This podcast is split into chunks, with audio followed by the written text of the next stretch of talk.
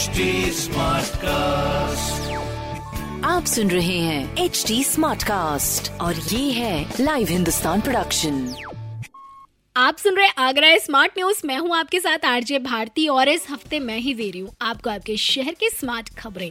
और यहाँ सबसे पहले स्मार्ट न्यूज़ की बात करें तो अब शासन ताजमहल पर स्टे गाइड को लोकल लेवल गाइड बनने का मौका दे रही है।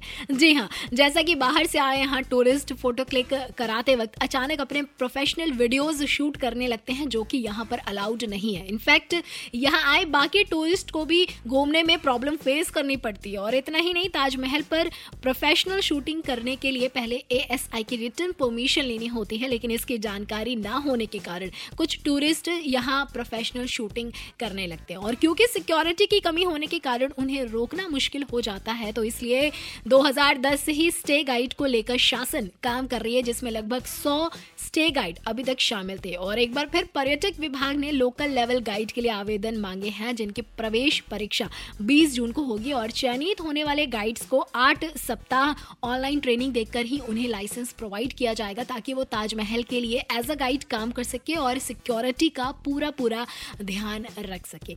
वहीं दूसरी अपडेट की बात करें तो कैंसर यानी इलाज पर अधिक खर्च और परेशानी। इसलिए अब कैंसर ट्रीटमेंट की प्रॉब्लम को सॉल्व करने के लिए आगे आया है अपने आगरा शहर का एसएन मेडिकल कॉलेज कुछ नई योजनाओं को ये विकसित करने वाला है, जहाँ करीब डेढ़ सौ करोड़ रुपए की लागत से कैंसर केयर सेंटर बनाया जाएगा, जहाँ डेढ़ सौ बेड की सुविधा लोगों को मिलेगी। इसमें कैंसर पेशेंट के ऑपरेशन से लेकर रेडियोथेरेपी, कीमोथेरेपी और ओपीडी की सुविधा भी होगी और कम लागत में लोगों को बेहतर इलाज भी दिया जाएगा। वही अगली खबर की बात करें तो अवैध निर्माणों को लेकर एडीए जो है अब अपने आगरा शहर में सख्त हो गया। जिन क्षेत्रों में सबसे अधिक अवैध निर्माण पाए गए हैं वो है कालिंदी विहार, कुबेरपुर, रामबाग टेडी बगिया शमसाद, शास्त्रीपुरम, जीवनी मंडी, जहाँ एडीए अवैध निर्माणों को जो है अब हटाने का काम शुरू करने वाला है। इनफैक्ट फतेहपुर सिकरी स्मारक से 100 और 300 मीटर के दायरे में जो भी निर्माण है, उन्हें पहले चिन्हित किया जाएगा। उनका नक्शा चेक होगा और अवैध पाने पर उन्हें हटाने के साथ साथ उन पर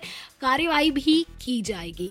वहीं अगली खबर की बात करें तो अमृत सरोवर में तब्दील होने वाले तालाबों को गाँव के गंदे पानी से जल्द मुक्ति दिलाई जाएगी। गाँव के गलियों से होकर तालाबों तक पहुँचने वाले गंदे पानी की नाली को मोड़कर दूसरे स्थान पर छोड़ा जाएगा। इसके लिए शासन की ओर से प्रत्येक सरोवर के लिए कार्य योजना बनाई जा रही है।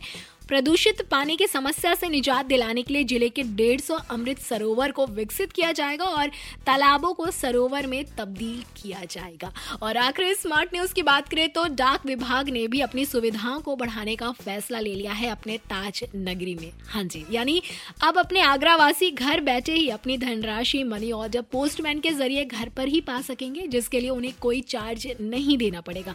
ये सुविधा आधार पेमेंट सिस्टम के ज़रिए ही उन्हें दी जाएगी। पोस्टमैन दस हज़ार रुपए तक की धनराशि घर पहुंचाएँगे। बाकी पोस्ट बैंक की सुविधा लेने के लिए कस्टमर्स के फिंगरप्रिंट का सत्यापन कर माइक्रो एटीएम के ज़रिए भुगतान किया जाएगा। इसके साथ ही डाक कर्मी डिवाइस पर अंगूठा स्कैन करवाएँगे। ओटीपी डालते ही सत्यापन हो जाएगा और सत्यापन होते ही ग्राहक द्वारा बताई धनराशि संबंधित खाते से निकाल ली जाएगी। पर हाँ इस सुविधा का लाभ तभी मिलेगा जब कस्टमर्स का आधार कार्ड उस अकाउंट से लिंक्ड होगा। फ़िलहाल तो ऐसी खबरें जानने के लिए आप पढ़ सकते हैं हिंदुस्तान अखबार। कोई सवाल हो तो ज़रूर पूछिएगा on Facebook Instagram and Twitter हमारे हैंडल है at the rate H T Smartcast और ऐसे पॉडकास्ट सुनने के लिए log on to W W W dot H T Smartcast dot com आप सुन रहे हैं एच टी स्मार्ट कास्ट और ये था live Hindustan production HD Smartcast.